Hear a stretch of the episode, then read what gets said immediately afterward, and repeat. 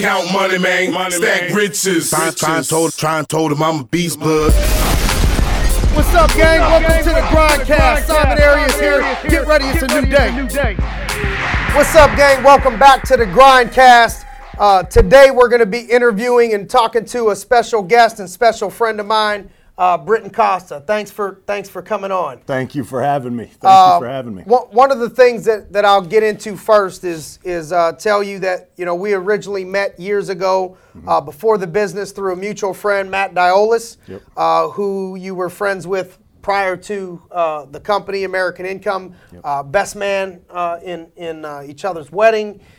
Things of that nature. So, but what sticks out to me is Britton has surfaced and always has been good in our business. He runs his own agency within our agency. He's an entrepreneur, runs his own agency. And in what he's doing, he has surfaced as one of the best currently right now in the company for how fast he's been on fire, growing this over the last few months. And just has really always been good, but like Jim Collins says, he went from good to great, you know, I think this year, at least on the way there. And I think what I want to pull out of this moment, you know, I tell people, if you want to catch on fire at times, go where the fire is at. And so I think you're on fire right now. Not that you haven't had success in the past, because you have, but right now, I think we both can agree you're a little bit different of a fire, you right. know, right now. So I want to capture this moment when you have the momentum. We'll go back on life, you know. We'll go sure. back on how we got to this point. But the first thing I think I want to pull right now is what's going right, you know, mm-hmm. versus, you know, if you look back a year or 2 years ago and you look at right now, yeah. what has happened in your business yeah. that has caused, you know, the influx of growth mm-hmm. in the first half of this year, not even first half of this year, pretty much doing more than double what you were doing a year ago, maybe more. Right. And what has happened? What things stick out that maybe other people could grab, if it's in sports or in a business or in something that other people could tangibly grab that you could spot? Three things that I would break it down to would be consistency, discipline, and self-development. And when I say consistency, I think you got to be consistent in everything, right? Just not the things that you say, your endeavors, like the times that you wake up, the times that you finish. Yeah. Let me jump in for a minute and tell yeah. you what comes into my head about sure. this real quick that I haven't told anybody. Yeah. Tressel was telling me one time that they went on 4 straight national championships at Youngstown State. And okay. then the one year they did not, they got horrible. I think they were under 500. Okay. And then they came right back. He said, we went back to the fundamentals. I wasn't coaching the fundamentals like we always did. Right. But I even went back to the fundamentals of when I set my alarm clock. Oh, yeah. He said, I would set, I think it was maybe 5:01. He said, when I first started, I wanted to see the number 1 because I wanted to be number 1 so bad. Right. And then as the years would go on, I would start to say, well, maybe because it's 92 or whatever, I'll say 502 and 503 or whatever. He right. said, I started doing a minute based on the year instead of back where I started with seeing the number 1. Oh, and so okay. I went back to number 1, which is the consistency that you're talking about, and even the basic things of getting yeah. back to the consistency of things that you were doing. Fundamentals, it's the key, man. Everybody wants to overcook everything, yep. right? Yep. If you get Truth. Back to the basic and what it really is, and you like really just specify what is like the most important things that you have to do. Like in our industry, we have high impact activity, right? Mm-hmm. So there's certain things that all you have to do is worry about in our industry, right? What we do, personally recruiting, yep. right? Yep. Writing business, booking appointments. Keeping it simple. Everybody wants to do all yep. these productive distractions, yep. right? I got to worry about my social media. I got to worry about this. You got to worry about nothing. Yep. Just you have to worry about what makes you great. And when you get away in that moment. Amen. And when you get away from it, then you start doing a bunch of stuff that is irrelevant, and now it's too much of it. Yep. And then you get away, and then you just get basically exhausted. Here, you know, we call it RGA, revenue generating activities. Yep. You get off of what generates the revenue and start doing all this other stuff that's trick plays. All right, so you would say consistency sticks out. Consistency, and then staying disciplined with it. Okay. It's not like, look, man, it's not one day, it's not 2 weeks, it's not 1 month, right? Yep. because when you hit a high point, that's the easiest time to pull back because you get complacent. Success is a bad teacher. Oh yeah, and then but if you're good or you hit the momentum dip. Yeah, you've lost momentum before. So you then have you urgency. Get the smart ones, the good ones are like, I got momentum now. I'm never going back to this. I know how much I gotta. John Maxwell, I got to take advantage of the law of Big Mo. Yeah, you got to press harder because it's like everything comes in seasons, right? No doubt. Like you don't want to go back in the winter. You want to like catapult in the summer. Yes. So then again, what do we got to do? We got to stay super disciplined with the high impact activity stuff and then just keep blazing it, right? Yep. And then I would say self-development. I'm not saying you got to be like excellent or perfect, but you got to be better than you were yesterday. Yep. Does that make sense? 100%. Like you don't, even if it's just one little thing, and you just keep practicing and compounding the effects. People go, they get intimidated by saying, "Well, I haven't been working out at all," and you're telling me I got to work out 6 days a week. Yeah. Well, just start out with 2 days a week. Yeah. It's better than what you did last week. Yeah. End of the month, maybe you're up to 4 days a week. It's better than what you did last month. 100%. And you build on those victories instead of being intimidated by, oh, I can't go from. So doing something with the self-development. And even if it's lightweight, everybody wants to go just jump back into where they were. You can't. Like if you were benching 315, you don't want to go back and be repping 135 because you haven't been in the gym for 10 years, right? Mm-hmm. But you feel good on 135 if you got through it. You just feel refreshed. Yeah. Your body's like rejuvenating, right? And then you work your way back up quicker because you already have it in your memory, right? Same thing with business, man. It's the exact same stuff. But the problem is ego gets in the way, right? And it happened with me. And everybody's like, yo, I don't have an ego. That's BS, right? Yeah. Everybody got one, right? Now it's how you control it. And here's the deal. Amen. When you have an ego and you start to see mild success, you start to think you already got there. Yep. I did it, so I already know it. Yep. So then I'm like, okay, stop doing the things that get you in that position, right? And then you say, oh, I don't have an ego. You have an ego, just because you're not cocky, right?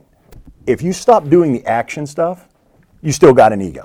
Do you know what I mean? Like, just it's not just what you say. It's like, oh, I'm humble. Well, you're not humble if you're not taking the same action. You lost humility. Yeah, if you're the action. You think you made it. Right. It's more than just the words. Just because you say the right stuff. You ain't walking that way. You ain't treating people that way. Right. But your actions consistently are not disciplined or not the process because you think you got it down now. You got it. You don't need to do these things. And you have to go through this, though. You have to, like, learn this. Like, this isn't something you can read in a book. Yep. Like, this is the thing. Everybody wants to read. Podcast. When I say self-development, right? Podcasts, audiobooks. That's not an action, right? Because I know a lot of people that read this stuff. You got to go through the experience. It helps. It helps. But you got to go through the experience. Amen. It's like you can't learn boxing by just hitting a bag. No, you got to get hit. You can't learn football by watching football. Right. But you can get better by watching it. Agreed. Watching the film, studying the plays. There's things that you can do to make yourself better and to accelerate things and to make it better. But the only way to get better is playing the game. The only way to get better at boxing, and I'm a couple years in, so I can give jiu-jitsu. 9.5 years of jiu-jitsu, I know people that they can tell you the moves, but they can't execute the moves because they haven't sweat and bled and got tapped out enough because of ego. Yeah. They don't want to go through it. They know the process of sucking. Yeah. You know what I mean? Yeah. In order to go getting on 135 for a year in order to move up and know what you're doing. 100%. I agree. They know it all. They do none of it. Yep. So like you see all these people like, oh, I read this book. I listen to this audio, right? But then ask them this. How many implement at the speed of instruction? Do you get what I'm saying? Speed of instruction. Right? Boom. You say it, implement it. Everybody wants to wait. Oh, I'm going to wait and use this in 90 days. I did a video about don't read your life away back in the day. Yeah, that's true. I know people that can tell you about 100 different books and they ain't doing nothing. Nothing, dude. They don't implement anything. They don't want to do the work. 10% actually do. Yeah. Fact. Come on. 10% actually do. Like when you see people go to all these like seminars and stuff, only 10% actually implement what they learn. Yep. And they just so you got discipline in the self-development side of things versus maybe a year ago you weren't as much. Is that what you're saying? That I think it's everything. Okay. I think it's managing the time. I'm very big on the time aspect of it. I'm trying to jam now. Our team now is trying to jam everything we would do in a year in one quarter. So when we hear people say, oh man, I want to be agent of the month this year. I want to win the quarter this year. Mm-hmm. I want to get promoted this year, right? Just simple stuff, right? Yeah. I want to be agent this quarter. I want to get promoted this quarter. Yeah.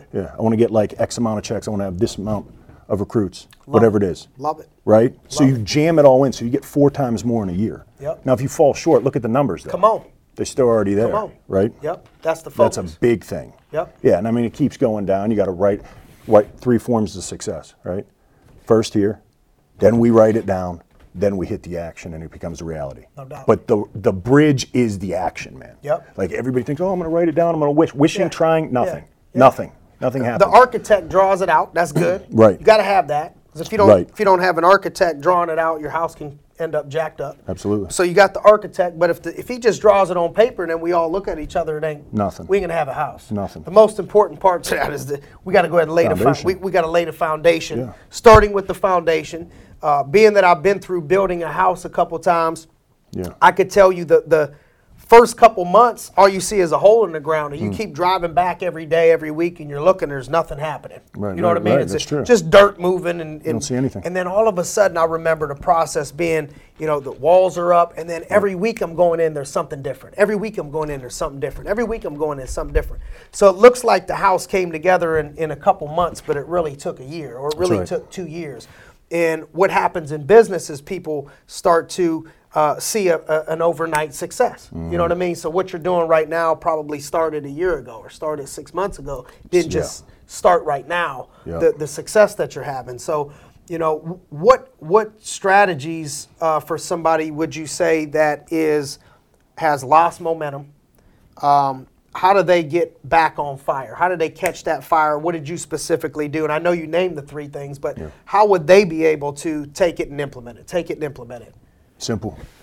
3 steps, right? So anytime people want to get in business, their momentum back, what's the very first thing they focus on? Like, what do you think what's their top priority to say I'm successful? What's the very first thing? Money. Yeah, right. So it's backwards. We're already backwards. Yep. So can't chase the money. No, because they go money, method, mind. Yep. Does that make sense? Yep. Here's what you got to do. I mean, this is like dead serious. I agree. Mind, method, money, right? Like people underplay this, man. Yep. Like how they talk to themselves. Yep. They're like, method is process. 100%. Yep. But if the mind is good and it's like pure, right? And you're doing things for the right reasons. For instance, leadership, right? We're in servanthood. We're serving. We're putting. We come to common ground to take people to higher ground. Yep. Fact. Yep. Right. Money is the last thing. Our top priority is impact over income. Yeah. It's the last thing. If you impact enough people, the money comes. Amen. I think Zig Ziglar says that, right? It just happens. Yeah, he says, if you take care of enough people, your dreams come true, I think, right? Me, and I don't want to keep cutting you off. I get excited because we're on the same page. Yeah, right. Me and, you know, when I was spending time with Maurice, we were just talking about, we made a rule together that we don't want to do business with anybody that needs a paycheck that year. Right. Like if we get in this business together and you can't wait 3 years or wait 2 years to where we don't have to focus on the money and we can just do what we do and serve people and not, you can't get involved in that because they're going to be chasing money, greed. Not the process. And the mind is jacked up. That's right. So how would a person get their mind right if it's mind, method, money? What do you do to get the mind right? Because when you lose momentum, your mind probably starts playing tricks on you. You know, am I in the right business? Should I do something else? Should I give up? What am I doing wrong? You know, those types of things. How do you get the mind right? Ask ourselves this. Who do we talk to when we lose momentum? People with no momentum. Right? Hopefully not. But natural instinct. Yeah. Natural instinct. We're talking about the average mentality is going to say, okay, I'm having a hard time. Let's go talk to, cheers the water. If you want it. Yeah. Let's go talk to the people that are not having momentum. So now we have what? Commonality with people that are losing. It's easy to lose. It's better to do them in these with the water pouring them. Me and Maurice did it with red Solo cups, and you didn't see what we poured in there. I had to say, listen, I want to be clear. This is water, man. Yeah, cheers. So look. Cheers to the H2O. So, with the mind, you got to make sure that you get tapped back into people, even if you don't have direct contact with them. You have to find things that are the right things. You know, people winning, right? For instance, Tressel's a perfect example for you. Yep. His legacy is winning. That's just what he does. Everywhere. Right? Naturally and reflexively. He doesn't know any other way. Yep. Even if he's losing, he's like in a game here and there, he's still winning overall long term. Core values and process. Never changes, right? And he's consistently going the extra mile to stay in that winning culture. Yep. That's where you got to go first, because everybody wants to go back for the pity shit. Do you know what I'm saying? No, pity party. Misery loves company. And just right. Like the worst thing you could do if you struggle in your relationship is hang around five other men that are struggling divorced. In their marriage, or you know what I mean, right. or whatever. And the but thing it's comfortable. Is, and it's comfortable because you know they're going to tell you what you want to hear, right? You don't want to hear anything else. You know, the biggest thing that you got to do is admit it's you. That's hard to do. To be honest with yourself and say, "Oh, I'm going to just take full fault for this," because nobody really wants to take it. And it's always is us. It always starts with 100%. Looking at yourself. Yeah. At least half of it. Yeah. Full. I'm going full. Come like on. When I say me, full ownership on Come this on. Now. It's all you can. It's the only thing you can control. Yeah. Extreme ownership. Yep. It's fact. Get ready to see my man at convention. Jocko. Yeah. We're going to see him at convention. And so you got the mind. So you got to get tapped into the right stuff. You got to get right affirmations.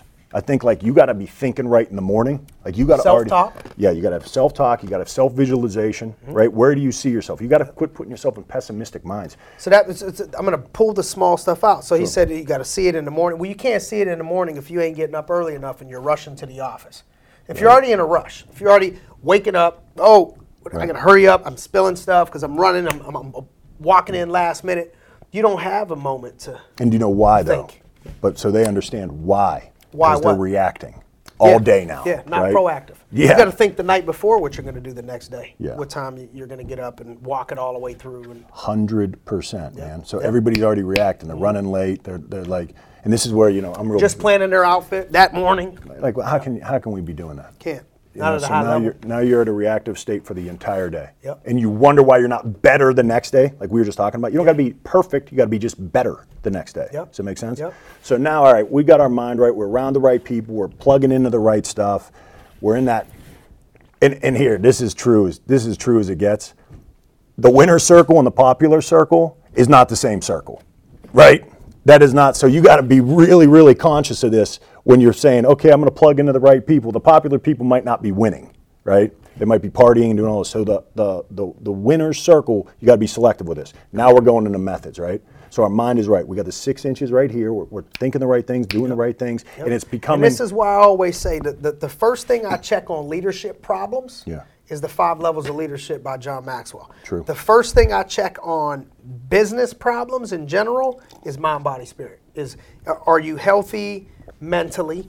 You just said mind, method. Yep. Well, and I believe it's hard to be healthy mentally if you're not doing some form of self-development, spiritually, books, podcasts, exercise. Right. Influenced by positive people, mentorship, all of that goes into mind. Right. My body, spirit goes into mind. Yeah. And so then you go into method, which is process. Yeah, and you're in a good place there because you're growing, right? When people are stagnant and plateau, right? Like growth.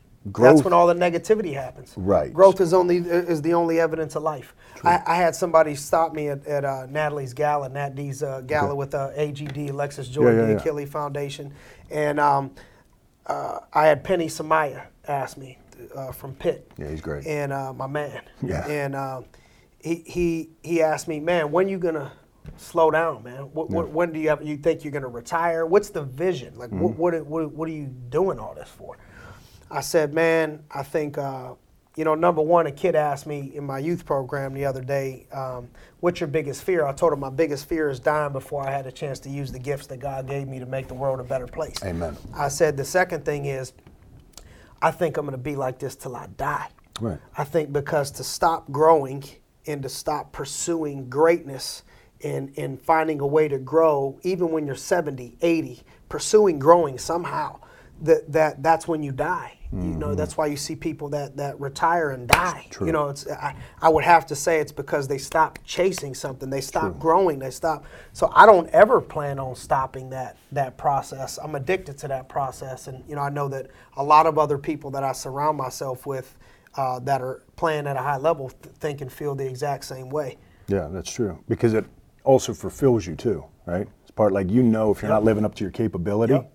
What a waste. Yep. Like, what a waste. Yep. Like, we know we're not at our highest. So we got to get in growth mode. Right. Growth mode is in this concept of the process that we're talking about. And you talk about, well, why do you not do that? Why do you start talking, well, because you're not growing. When you're not growing, it causes all these other issues. But the only way to get back on growing is to get out of your comfort zone. Part of what you're talking about is getting out of your comfort zone. So now we're in growth mode. We're trying to get in growth mode. We're talking about the method, which is the process, getting out of your comfort zone. What does that look like for somebody? Now you're getting back to exactly what we said at the beginning, all the simple stuff, right? You don't want to overcook it. You got to keep it easy, because if you look, man, if you set the bar too much, and tackling, you're already deflated. You're like, I'm never going to get this done. Like, you literally put an invisible carrot in front of your own face that you know you're not going to hit the goals. Too much. Realistic expectation, right? But at the same time, doing everything the right way, right? Now, the money will come abundantly. No doubt. So flip it, right? Now we're going to flip it. So now we have the money. Yep. Somebody comes in, they're like, oh, I want nice things. I want. So we got the money now. Well, the mind went right, the process went right, and now it's abundant. Getting the money. Yeah, because in abundance. Because you're looking to make impacts. And here's how the money has come for me, my experience. Sure. Is it starts to like drip out of a faucet, and then it's like, whoa. Like a fire hose. Then it starts coming. But it's like slow. Yeah. There's a drip, and then it's in abundance. If you could stay in that zone of mind, method, money. Yeah. Now and they're not serving the money. Right. So now we got people that are money driven, right? Yep. Okay. So what are money driven? We just said this. You got kind of, I don't want to say greed, but when the end game is money, it's greed. Come on, right? Talk to me. It's the truth. So you got people that are just totally driven and maybe just numbers or quotas or dollars, right? Yep. So what are numbers, quotas, dollars? What are those? Not people. Infinite.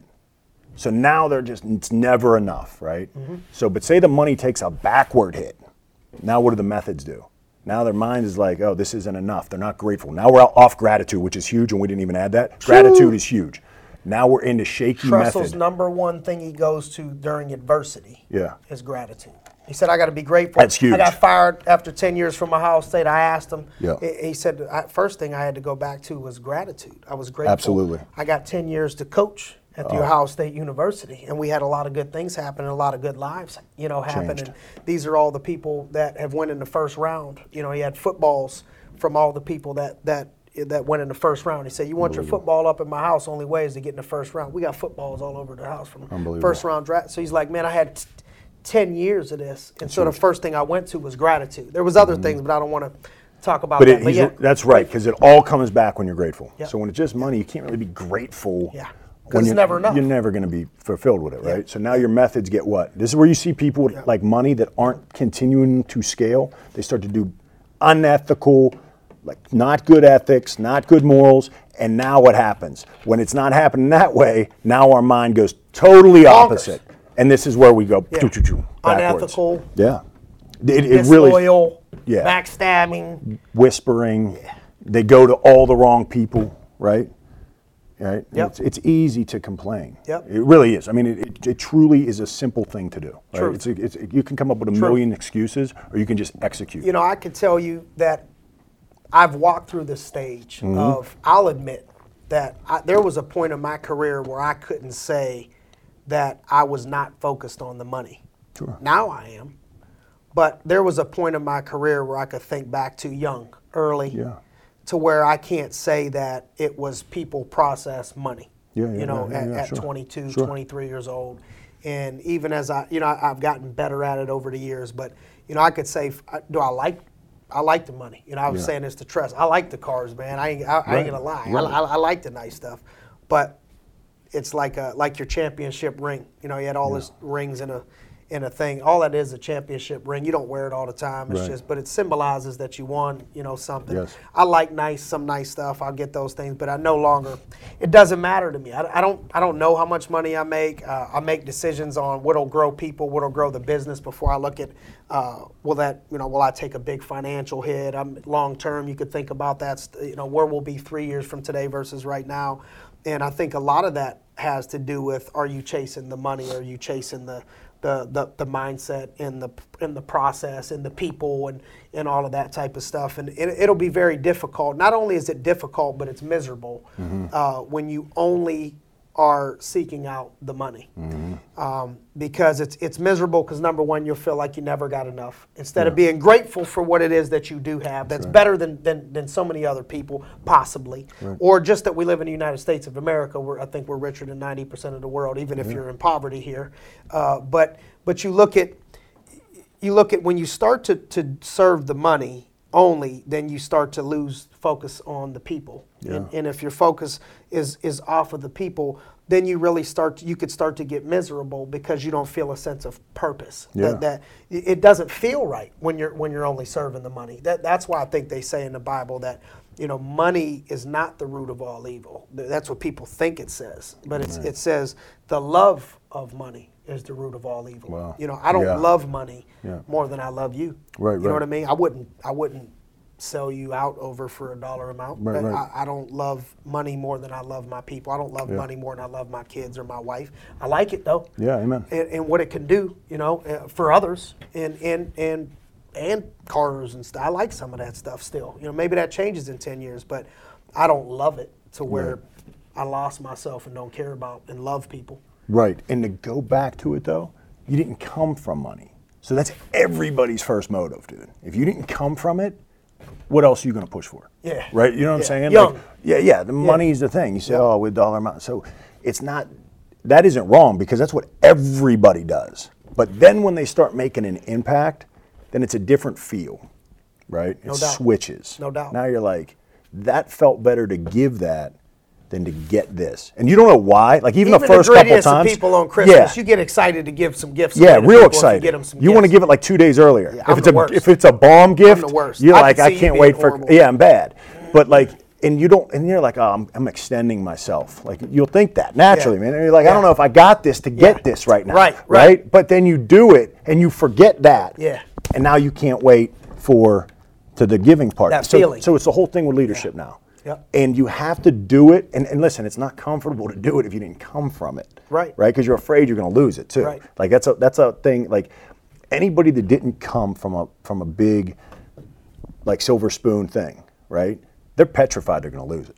I mean, that's the biggest thing that keeps you ticking. Yep. Like whether you want to admit that or not. And like you said, money's not the root of all evil, but it is if you don't got money.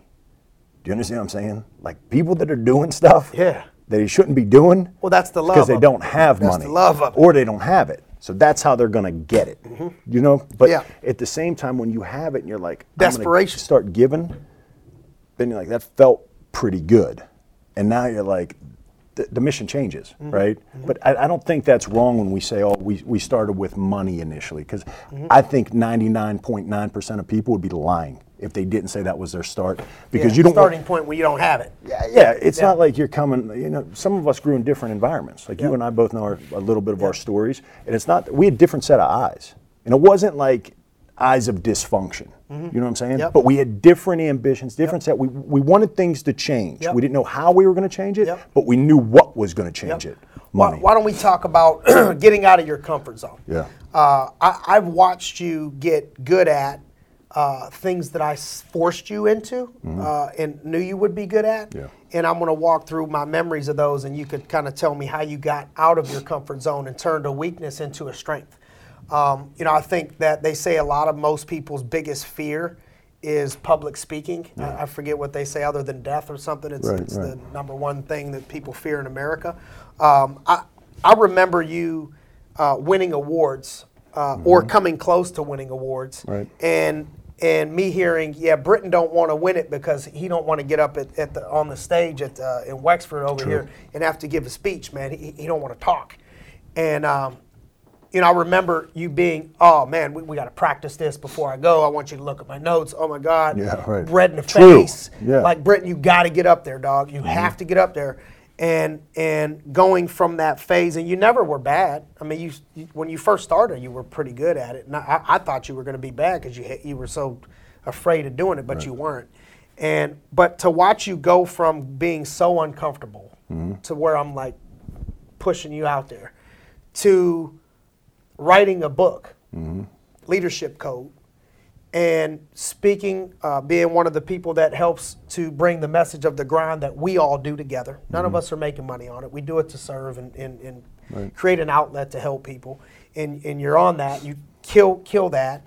And one of the go-to speakers in the agency to motivate people. And I think you've turned it from a I don't know if I'd call it a weakness, but a fear. From a fear to a strength and something that you've been able to overcome.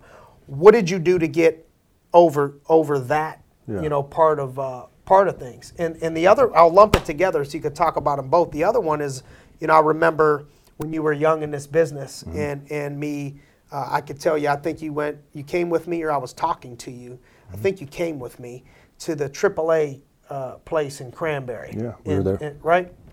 And I remember telling you, man, we're just going to open up an office in South Pittsburgh just you can run it. Yeah. You're like, no, I got to wait till I'm ready. I'm not ready, you know, for that. Right. I said, no, you're ready. That's it. We're opening it.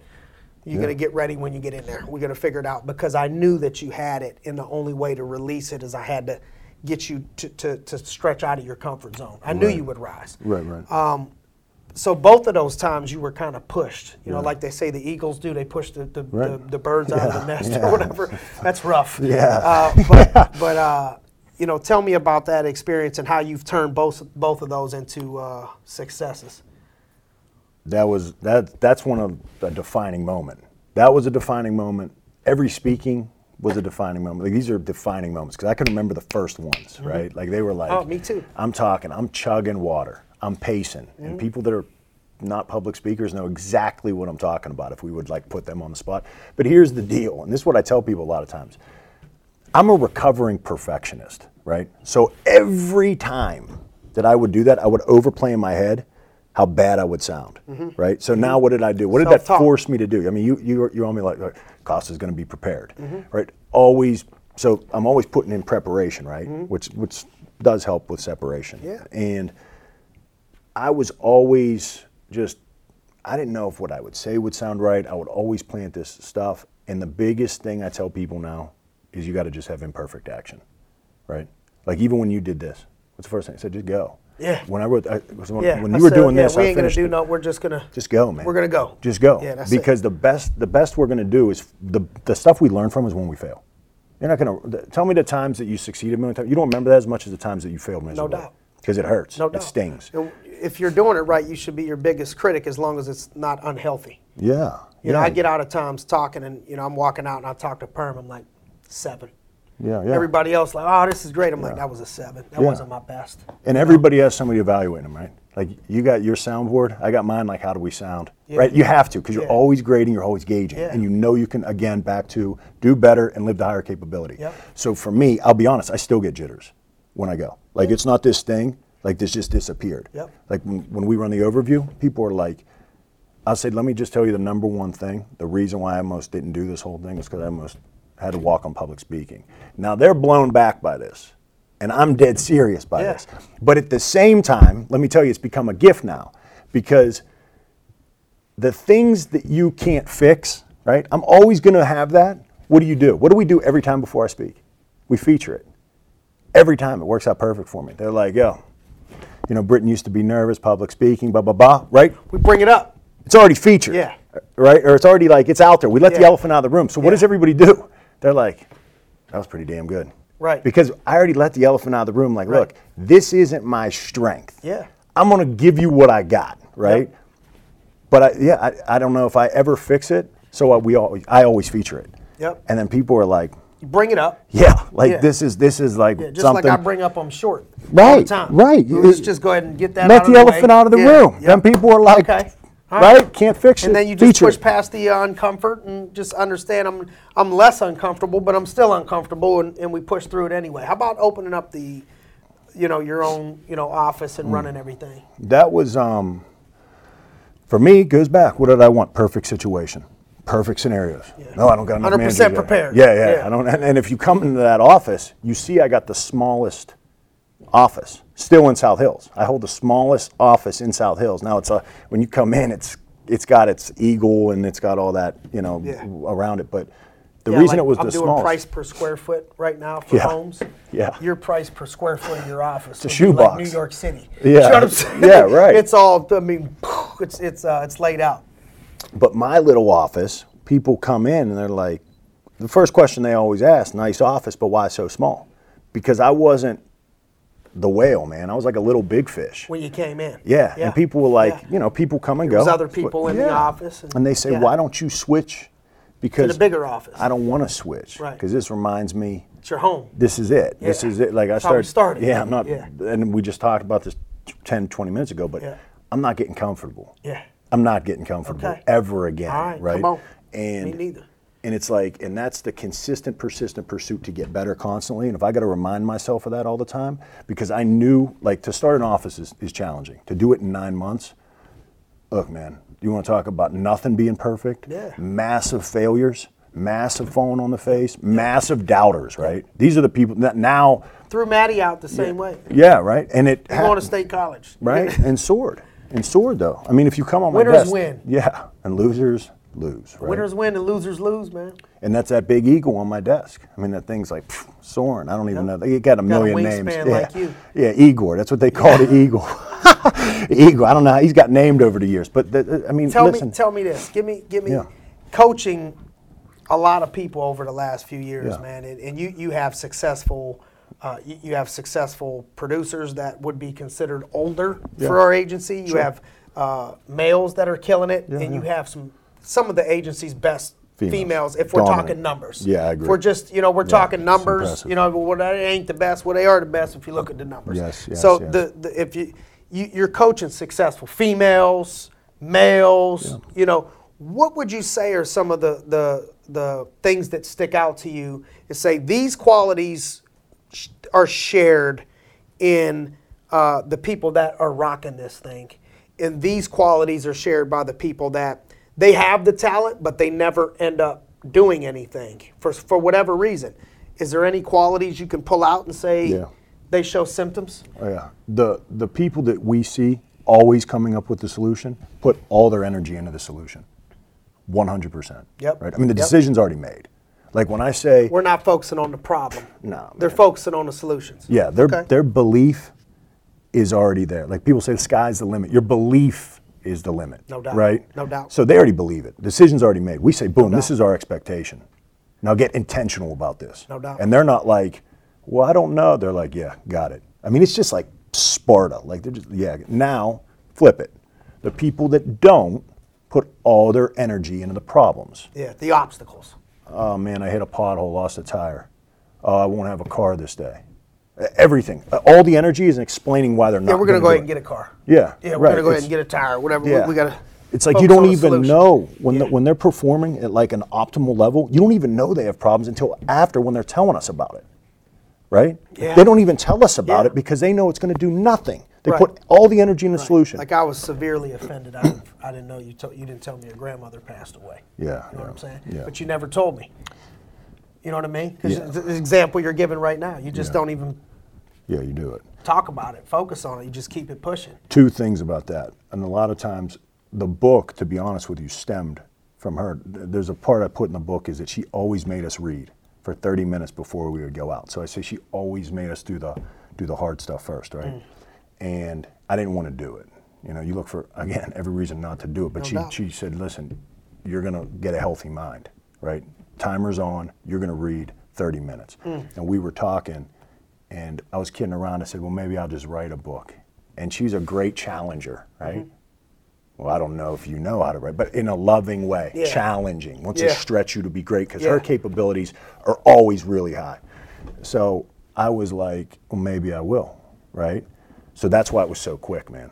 It was rapid, quick. And I said, I called her back the next day. I said, I'm going to do it. Mm. In the second chapter. She challenged you. Well, here's the deal, man. And that's like, what we got to do for people. Right. I think that, I talk a lot about the best coaches, the people I could think of that made the best impact in my life have been people that have challenged me. Mm-hmm. Even as a man, outside of business, challenge you as a man. What mm-hmm. What are you doing with your personal life? What are you mm-hmm. doing? How are you treating your wife? How are you treating your girl? Right. How you people that will challenge you, mm-hmm. ask you the questions and check you on stuff that nobody else would check you on. Mm-hmm. Those are the people that grow you. Yeah. And I think that's what some young leaders struggle with. The first thing your grandmother had with you outside of position of your grandmother is she had permission. Yeah, the 5 levels of leadership. Yeah. You knew she cared about you. You gave her permission and all the 5 levels. Mm-hmm. So I think the first thing we got to shoot for is the 5 levels with somebody that you're trying to lead. But as a coach, I don't think you're going to be able to, for you to do some of the things you've been doing right now, mm-hmm. catching fire, you're not going to be able to, and I'm going to just throw it out there. This makes you uncomfortable too, sure. and just like everything else, I don't give a shit. That's fine. So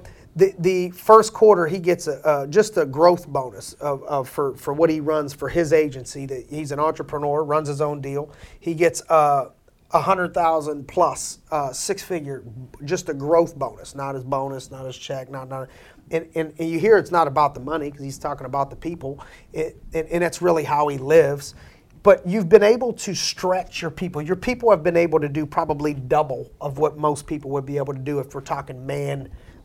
They say pound for pound. Yeah. This man is, this woman is. I mean, if pound for pound a normal person would do, 150 on the bench, you got your team doing 300. So they're stronger pound for pound. Mm-hmm. And I think in order to be stronger pound for pound, you got to be pushing people during some workouts or challenging their mind or challenging those people. And I think this is where a lot of young people or leaders or whatever struggle to. I think the biggest thing that I hate to see, here's what I struggle seeing, is when you've been blessed with talented people and you don't do anything with it. Yeah. That you don't, you let that person just be good and you don't take that person to great. True. And I think only great coaches can take a good person from good to great. And the only way to go from good to great is if somebody pushes you or challenges you or stretches you at some point. And people struggle with that. How are you able to stretch them and challenge them and push, if you will say, them to go at the next level? Because my first call to you after you had a great quarter, a great month, is you're like, oh, we just did what we had to do. That's just we're going to do it again. Yeah, mindset was already we're going to do it again. So it wasn't just everybody we're going to relax. It was like, no, we're about to do it again. Sure. You can do that.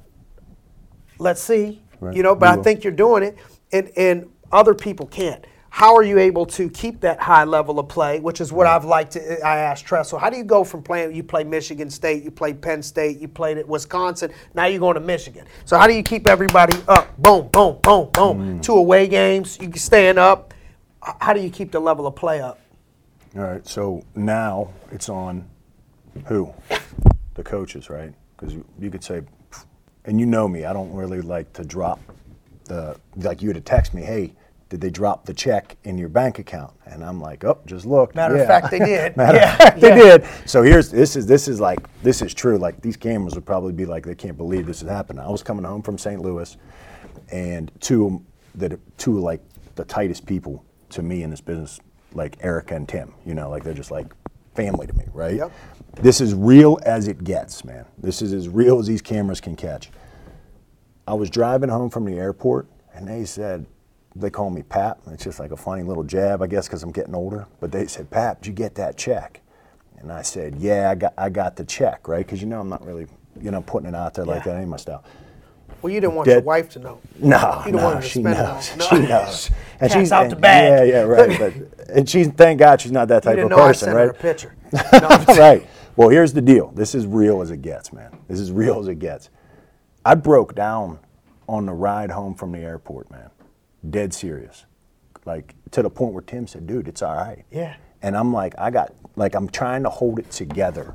Listen to me. I'm trying to hold it together, dude. Yeah. And I couldn't, and Tim's like, dude, breathe. Gratitude. And he's like, we love you, Pap, you good? Yeah. And I'm like, listen, I don't know if I deserve it. So that means we're going that much harder now. I don't know if I gave you enough. Mm-hmm. So, and it was like this, I couldn't get it together for like 5 minutes, man. Yeah. Like to the point where I, honestly. And you know what else that is? I want to speak for you, but let me think what I think causes some of those emotions outside of gratitude. Is when you see somebody as much of a dog as Killer Instinct like Michael Jordan. Yeah. And you watch him win an NBA title, and you'll see the old videos of him holding his trophy crying. Yeah. It's the amount of work that nobody saw. Nobody. It's the amount of dark nights and dark mornings that you've put in a year ago. It's the adversity that you've been through. It's the mind games that you won that you could have lost. Easily. And you come back and you find a way to win. It's not the check. It wasn't the money. Mm-mm. It was what it symbolized. What that was just the check symbolized for you. here's the things we've overcome. Here's what I, and you only get that type of check is if you serve a lot of other people. The only way you do that is if your people are making good money. Right. You know, those two that you're talking about are doing quite well for their age, you know, together. Yes. And so, well, that's why you get that, because they got that. Yes, you get that. And that probably plays a role in the emotion, you know, of what you've been able to lead other people to win a championship to and know that you were the quarterback. So it's one thing to say it and get emotional, right? So that night, this is like 100% authentic. Mm-hmm. I went back and I told them, like, listen, I'll give you more than I've ever given you. The next 4 months from right now, like the next 4 months of what we do is already mapped up on the how. You know what I mean? Not like what we're going to see. How, this is already coming, because the greats know a problem is coming probably 60, 30 days out. Mm-hmm. Right? The people that aren't really, like, they're like, oh, I didn't see this coming. Well, you're not great yet. Mm-hmm. Yet. You gotta learn that. You gotta get a little bit more self-awareness. Everybody will say self-awareness is huge. 4 months out, they could call me and just go every day, and we're gonna talk about a different topic, a different time, and how on absolutely everything that we do. Yep. And I take massive... Writing the how down. Yeah. Having the how. Yep. Massive ownership on that. Let's close with this. Sure. I think it's hard for, I don't want to say a man, but a woman or a man, you know, to be great without the support of a spouse if you're going to have one. Mm-hmm. And so we've seen people in this business who have had support, and we've seen some people in this business who have not had support. Mm-hmm. And, you know, I talked about this before. You know, for you, I remember I plugged Val's name with your last name into it for years. Yep, Val Costa. And, she's been in there. Did she. And I just have always thought so highly of her, man. And for my dudes, you know, there's nothing. I know it's probably the biggest decision that a man can make or a woman can make. And when I see somebody like that, as I've done for some of my friends, I haven't done that for everybody. You know, I think some of you guys think, man, Simon just tries to marry everybody off, or, you know, I'm not pushing everybody like that. I don't say anything negative, you know what I mean? But there's some cats that are getting married or have got married, and I'm there for them, give them a card, and, you know, but there's some that I'm like, oh, man, you gotta, this needs to be who. In my humble opinion, this is who we got to roll with, man. Sure. And she was one of them, and that I was like that with, and I think that has a lot to do with the success of a person. Sure, is the person that they choose. Are you going to be on their side, or are you going to be on their back? Mm-hmm. And one of the things that I've learned from, I'm not putting the name out till I get permission. Sure. But it was another big coach, and I heard him say, because I was asking, well, you know, to play in a big conference, you have to watch film. You got a game Saturday, you're flying around, you're working Sundays during the season, you're watching film, you're doing all this, then you're recruiting and you're on the road. And, you know, Steve Dell said Dave Wansat came to meet with his mom, and that's how he got recruited. Well, Dave had to be over 50 years old and probably been doing this for 30 years. Right. Still in the process, away from his family, sitting with Steve Dell somewhere. And so that's what people miss. And so what this specific coach told me is, if that becomes a problem, if there's nothing that really can change too much about this job, you know, this is what coaching is, then either you got the wrong job or you got the wrong wife. Mm. And he said, I don't know which one it is. It doesn't mean that you have the wrong wife. Mm. You can have the right wife, but for your life, you may have the wrong job because it doesn't vibe with what your values are and where they're going. And so you have to decide which one of those that you have. Yeah. Is it the wrong job, or or what's the deal?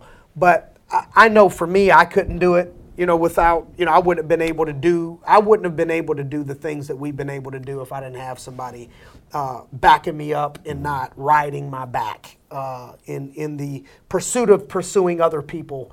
In the midst of having, you know, your own family and serving others, what do you have to say about how important do you think it is to have support? Any topic around the word support from a husband or wife or spouse or significant other? That's huge. And listen, a lot of people see Val and they're like, "Oh man, you know, Val's an attractive girl." But what makes Val super rich? She's more attractive inside. Yeah, that's what makes her rich. She is. Like it's like the best thing that could have happened to me is to go through adversity and watch her not even bend. Flinch. Like didn't even bend. Mm-hmm. Like I could care less. Mm-hmm. And then like she would be the one like, well, maybe we shouldn't get the Keurig. And I'm like, well, it's little adversity. It's not like we can get the Keurig. But now she's like proactive with it. Like not, you know, here's the thing. And I'll tell you what I told her. And I just said to her, when we win this year, mm-hmm. so when. Mm-hmm. Throughout time, everyone has said, behind every great man is a great woman. Mm-hmm. I said, I'm not saying that. It's beside every great man is a great woman. Mm-hmm. And you'll stand beside me when we do this, mm-hmm. this time. Mm-hmm. We never do it, right? Mm-hmm. It's always there. Mm-hmm. And I said, because you've been beside me for, like, it's 7 years. I mean, time goes so fast, you won't even realize if you're going through it, they're going through it. No doubt. And you forget that, right? Yeah, and you forget that. And now that I have a son and the game changes, you have 2 children, now game changes. Now they step up to another level, right? So for us to even do this, right? The kid's got to be somewhere, right? Kids got to be somewhere. That's a 24-hour job. It's 24/7. Yeah, there's no clock in, clock out on that. Nothing. Yeah, sick days, no vacation, and no money. No money. You don't get paid for nothing. No. That's all good, healthy mindset and love. So, but that's it. And that's the thing. It's just like, do we always agree? No, nobody always agrees. So if they tell you that, something's wrong. Right. So that's already a flag. Right. Because you should disagree. That's what betters you and balances you. No doubt. Right? But her support she has supported anything as long as it's the right thing. Right? Yep. She'll also say, hey, I don't think that's a wise decision. Yeah. Or she'll give suggestions, right? Yep. But she's a guiding rock. You have a guiding rock. Yep. A lot of us. Have that. Well, I want to close on your thoughts on this, man. Not my thoughts. Mm-hmm. It's hard for me to not say my thoughts right now. Sure. But I want you to tell me what your thoughts are. When it comes down to building a business, there are certain things that have to happen in order to build a business. There's a certain amount of hours that are required to build a business. Mm-hmm. At times, they change. Sure. You know, sometimes what it requires to build a business may be working weekends. At other times, you don't have to. Sometimes you may need to close the store. Other times, you don't have to. From afar, watching others win and be successful. And I have friends that I would say are successful in business and as parents and the way their children have come up, the friend that they are. And when I'm thinking of some of these people, restaurant owners, coaches, people that own businesses, the ones that have success all-encompassing, they're still working. Oh, yeah. You know, I think of a Tressel, man. I mean, he's still grinding. Yeah. You don't have to. When I think of Jimmy Wan or Lisa, who owns the restaurants around here, the nice restaurant, Lisa's on her second restaurant, she looks like she's 30, but she's in her 50s. She Friday night, I know where to find her. Mm-hmm. You know what I mean? She's at the steakhouse she just opened up. Mm-hmm. She's at Napa Prime, or she's at the seafood place. Jimmy Wan on a Saturday, I know where to find him. Mm-hmm. And so when I see Delia, his wife, I'm hugging her and thanking her, and I'm telling her you're a beast. Because Saturday, I know in that industry, he got to be there. Okay, but everybody just sees Jimmy Wan's. Man, it's great. You give to people, and you donate this, and you sushi, and Lisa, you're great. You pray for people, and you do all this stuff. This is amazing. What people don't see is what it takes, and the sacrifices that it takes, and the amount of hours that go into creating a vision and a business and being responsible for other people's lives. You know, Tress told me about a time where, I mean, kids would just call him. You know, he got 100 kids on a football team. You know, people would call him on a weekend, and, you know, people would say, man, I can't believe you're answering this call. Mm-hmm. And he's like, well, if this was your kid, wouldn't you answer the call? That's why I love some of these players. It's Friday night, I'm answering the call. It's Saturday, I'm answering the call because I chose to serve these people. Now, at the same time, you got to have some balance. You got to do some other things and take care of your responsibilities, and you know you should focus on the family and being a father and all of that is a priority. Mm-hmm. what does it take from a support standpoint? How do you have to look at it from a mindset and support standpoint of a spouse or of the builder, in no matter what is going on, whether it's a restaurant, this business, or something else, the building process and really just the success process of the hours and the sacrifices that are required? What are your thoughts? Man, they all know how to calculate the right math, right? They all know how to calculate the right math. When I say that, future decisions or current decisions of future cost, right? Think about that. PVFC. Right, man. Think about that. Current decisions of future cost. That's the best math you can calculate. So if you start making decisions that are already coasting, right? I mean, you're in trouble. Yeah. You're in trouble. You're coasting. What direction does that go? And everybody that's there, everybody that you mentioned, probably, I don't know them all personally, but they probably came from somewhere they don't want to go back to. They've experienced. Yeah, it's a great experience. Season. Yeah, and they know there's always going to be a last time, right? Like, there's always going to be a last time you close the restaurant. You're going to hang them up at some point. There's always going to be a last time you kiss your spouse goodbye. There's always going to be a last time you run a meeting. Mm-hmm. There's always going to be a last time we do this. No doubt. Always, mm-hmm. right? So you always go with everything you got, and you know what your responsibility, right, at that point, especially owners. We're talking leaders. We're talking people that have stepped in and walked into their destiny, man. Yep. Like, we're talking people that now, like, how do you handle the hours as a spouse, though? It's all nice, but... Balance. And sometimes balance is less. That's where people mess up. They think, oh man, we got to go do this together. We got to do this. Sometimes balance is less, man. It's like if you're told. I think when people hear balance, where they make a mistake is there's 168 hours in a week. Yeah. If you got to sleep for 50 of them, you got 118 hours in a week. Yeah. 120 hours left. It's impossible to do this for 40 hours, this mm-hmm. for 40 hours, this for 40 hours, and balance everything. You may not be able to spend 60 hours. Mm-hmm. Yeah. At home. Yeah, you may not be, just like I don't expect, she couldn't spend 80 hours a week working and 100 hours a week and be a mom and take care of the kids and all these other things. Right. It's impossible to me to be home for 100 hours a week and still make all of that go round. Mm-hmm. But we still got to find a way to make an impact. Yeah. And so what are your thoughts on somebody that's new in any growth phase? Yeah. How do you navigate that?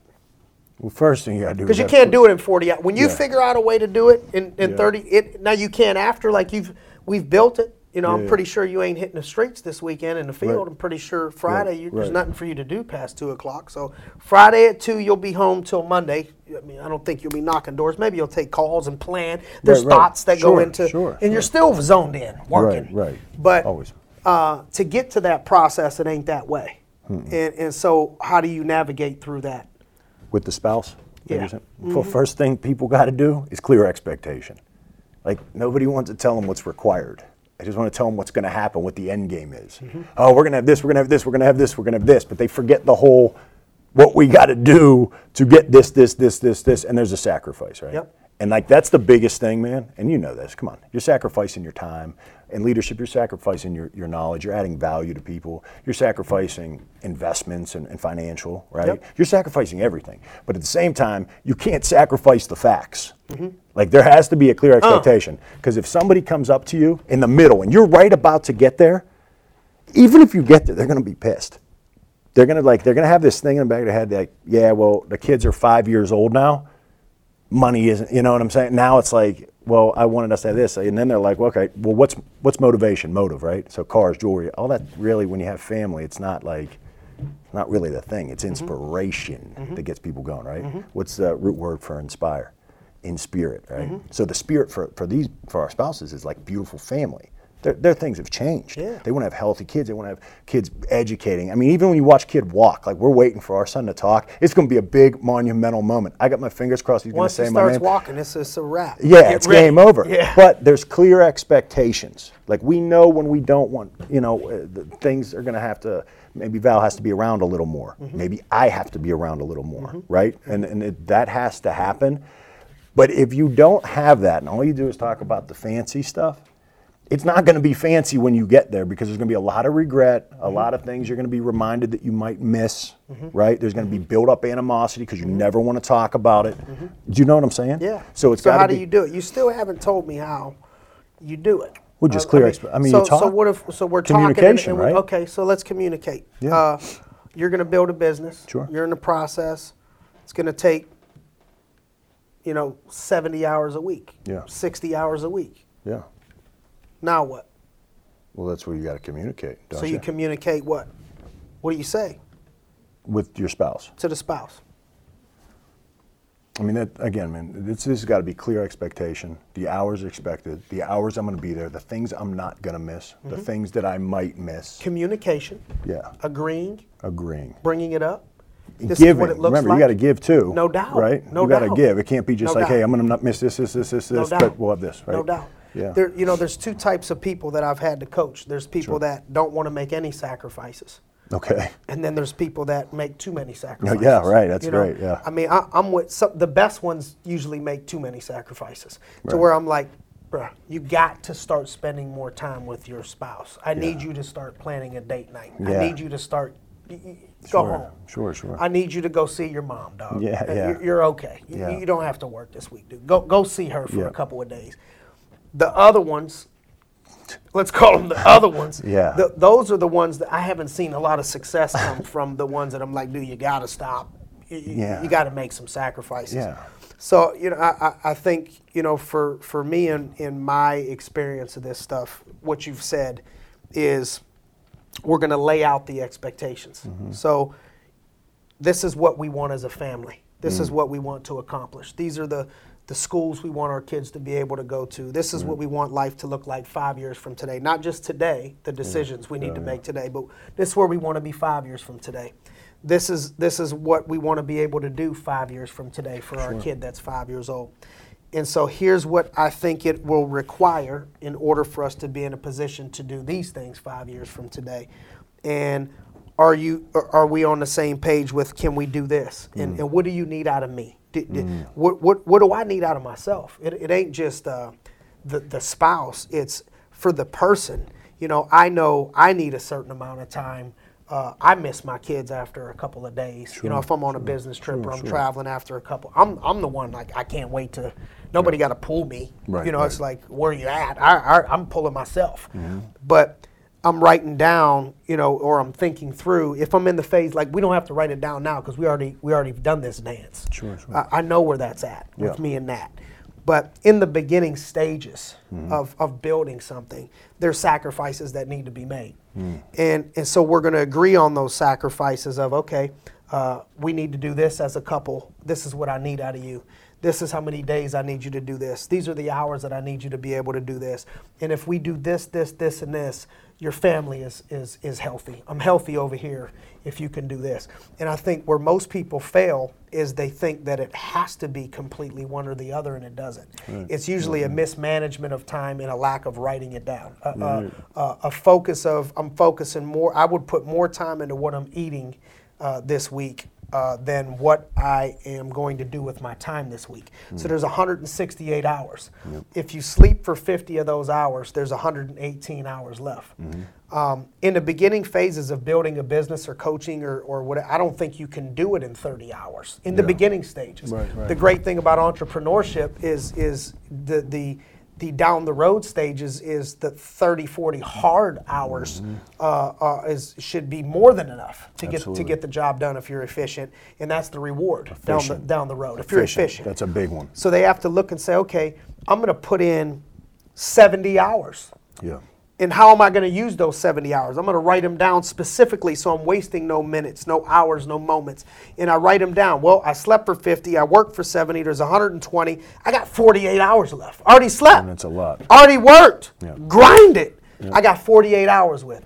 Now, if you're focusing on those 48 hours, I mean, if I'm with Nat for 8 hours a day, six days a week, she's like, get him out of here. Right. I'm good. You know what I mean? That's plenty. Yeah, you know what I mean? Yeah. So, there's plenty of time to do it both is what I'm saying. There's people like, man, how do you do it? My daughter came home yesterday after being She was in Dallas for a couple of days for a modeling thing. Nice. We had some other things going on. We couldn't go. Sure. So she comes back with my nanny and my mother-in-law. Okay. Last night she was glued to my hip. I mean, she couldn't leave my side, and was glued to me in the bed. Yeah. I mean, just glued to me.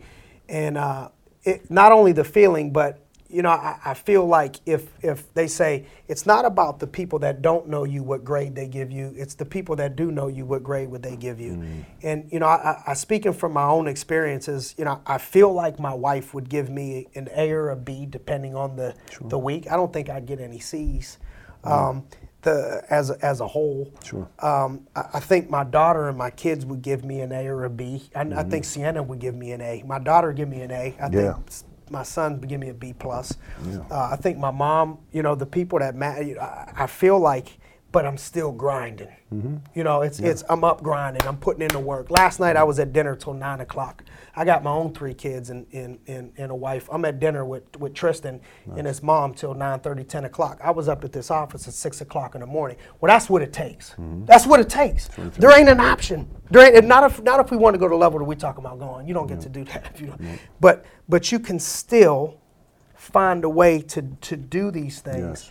If you plan them, schedule them, communicate them. But what I have found is that there is no way to go to where you want to go unless you're willing to make some sacrifices, and some of those sacrifices are time. But what I tell people, you know, even you know, Perm sitting in here, anytime there's a question of, you know, what should I do, man? I got this for my daughter. I'm 100% of the time is go be there. I don't think I'm even 99. Mm-hmm. Anytime anybody asks me, should I be at my son's game? Should I be anything major important? It's a no question, no brainer. This is what I want you to do. But if it's, do I have to be at this T-ball practice every single day? Or is it, do I have to make there is some small sacrifices that have to be made and that will be required as the coach of a football team, the coach of a business, the business owner. You think Jimmy Wan don't want to be home with his family at 10 o'clock at night on a Friday? Right. You think he don't want to be home Saturday night at 7 o'clock? Right. He wants the kids to be this way. And when I see Jimmy, I see the kids running up to him and they love him. Mm-hmm. And when I see him and his wife, they're on the same page. And so I think what I was taught early on of why I was afraid of some of these things, I think people are taught that the only way to have success is to sacrifice everything and lose it all. So either you're a pig, horrible person and husband and dad, and you win, or you lose, but you get to be great in all these other areas. Sure. And it's not that way. No. It's not that way. T.D. Jakes says you got to hold them all these balls, family, business, that you got to juggle, handle, but you can't hold one too damn long. Right. If I'm holding too long over here, I'm going to drop the ball over here. If I'm holding too long over here, I'm going to drop the ball over here. And so you got to be able to make sure you're not holding the wrong balls too long. You can't drop any of them, but the key to it, in my humble opinion, of studying greatness of others, and I've studied people great in business and at home, I mean, I could give you a list full of people, great mother, great husband, but rock the business and grind. Yes. I don't think people understand that. Yes, there's sacrifices that need to be made. Yes, there is a grind that needs to happen. Yes, there are a lot of hours that are required, but you could still win over here to the things that are truly most important. Yeah. You can win in all of these areas if you're efficient, if you write things down, if you plan, if you're not wasteful, and you plan the week out. So I agree. If we can encourage people out there that it's possible, I know it's possible. So in closing, thank you for being on the Grindcast. Thank you for everything that you do for this great company that we're a part of. Thank you for being an example and an inspiration to so many other people. I want to encourage you guys out there to grab the book. Our leadership school's coming up in Las Vegas. I got everybody a copy of the leadership code downstairs. Everybody's getting one. Can't wait for everybody to get one. I started to dig into it. I didn't get a chance to finish it. It's not a hard read. It's not a thick book. But if you're out there looking for a good read, dig into the Leadership Code by my man Britton Costa. Thanks for joining us. Count money, man. Stack riches. Trying to told him I'm a beast blood.